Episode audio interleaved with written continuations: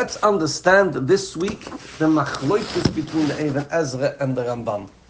According to the Even Ezra, Yosef, which of course they thought is Tzofnas Panayach, Pari had renamed him Tzofnas Panayach. Chofetz Chaim says this was part of the miracle, because if he was called Yosef, they probably would have known right away that this is Yosef. Or at least it would have raised the flag. But Pari had renamed him Tzofnas Panayach. So this great king of Egypt, Tzofnas Panayach, had told them, bring down Benjamin and v'osimu aini ulov. The Even Ezra says, Yosef had said, let me see him. The Ramban says, v'osimu is not illusion of seeing. V'osimu is illusion of being kind. As Rashi Ramban says, lachmoid olov l'shamroi. In both scenarios, Rabbi Yitzchok, the question raised in Rashi is to Yosef, you promised v'usimu aini, and now, Mr. President, after v'usimu aini, what has happened? Now you're turning Benjamin into a slave. Comes the Rashbam, who's a grandchild of Rashi.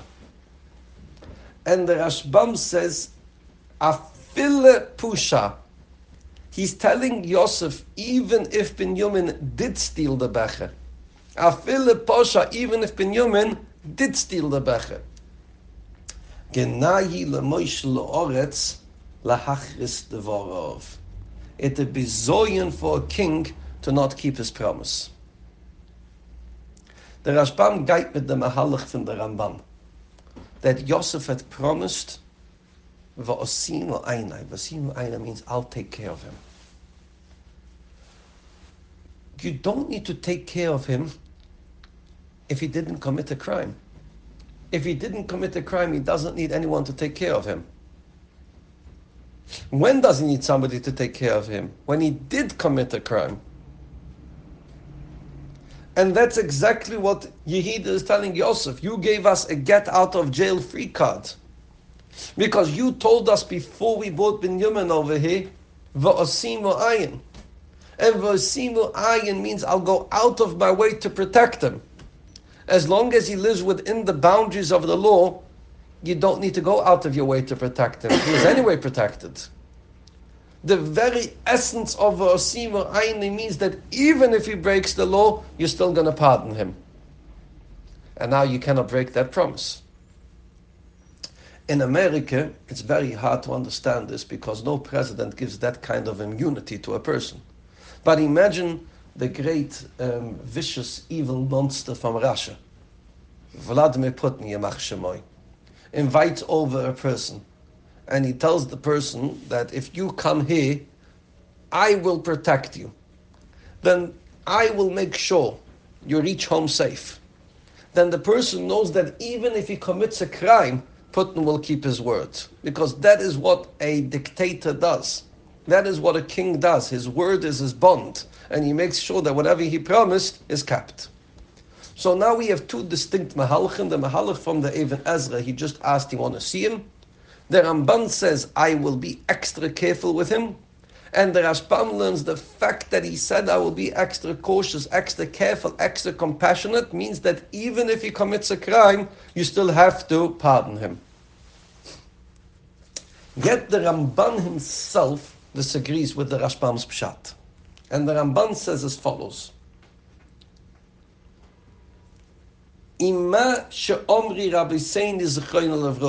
What our rabbi said and what the Rashbam quoted. V'chizuhi simas ayin she'umat lusam ein cha'olov. Ein noitana is not a good taina. Ki amoishel she'yetzave lahayvi udom lefunov. lo yasa al menas lifto oisoi min aruas she yasa. He says, Simas Ayin doesn't justify that if you do a crime, you shouldn't pay the time. Ve kolchken ala gnai ve she yignev mi bais ha-melech ha-gevia ha-she. If you steal a becher that the king uses, do you think that even then you will be pardoned? Im et chile kvason aina ulov le toive. Yosef already lived up to his promise. He greeted them with respect. He made out of respect for Binyamin. Mishta lefun of Bebais HaMalchis, a beautiful party. V'habe masota and he gave him gifts. V'nosen lem bar and he gave them plenty of grain. Kasha yichten sa'ais. Yosem in a case of shahoivi loy. Ima lasis loy. Yosef would have a simple return, a simple response. He would tell the brothers, when you brought down Binyamin, I went out of my way in a way that no king has ever done for Elena. I made a party, I gave him extra grain. I greeted him, I did everything. ואשר לי על דרך הפשט שאינם רק תכנינם, והיה רחמוב. כי חושב יהידה כי הוא אלוקים היורי כאשר אומר לו. וכאשר ינוג מורם חמלו כי יראה חטא לנחם אויסם על הצער שעושה להם. So the Ramban says that this wasn't an intellectual argument, it was an emotional argument.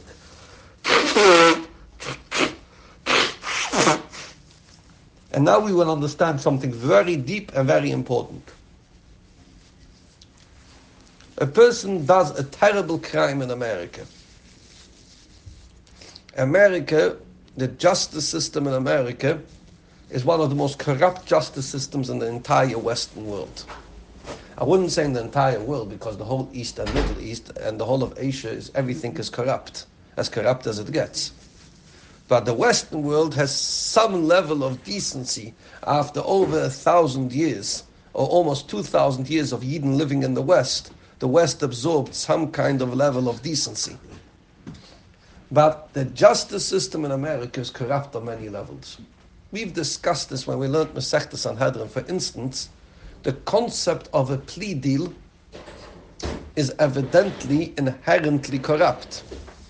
Because you tell the person, I'm giving you 30 years jail. If you admit, I'm giving you two years. Of course, he's going to admit and not go to the fight. So basically, you're making innocent people admit to a crime instead of sending everyone into the court. The whole concept of a plea deal is inherently corrupt, which of course the Torah says, Ein uda maisem atzmoi rusha. There's multiple levels of corruption. The fact that a single judge gets to decide the sentence of a person, corrupt. He had a bad day at home and he comes in and he lets it out on the person in front of him. Number three, jury of your peers. There's an inherent problem in the whole jury system in America. A person who's worth a couple of dollars sits on the dock and the people that are in the jury box are less wealthy, less well off than him. They come from areas that are extremely jealous of people that have money.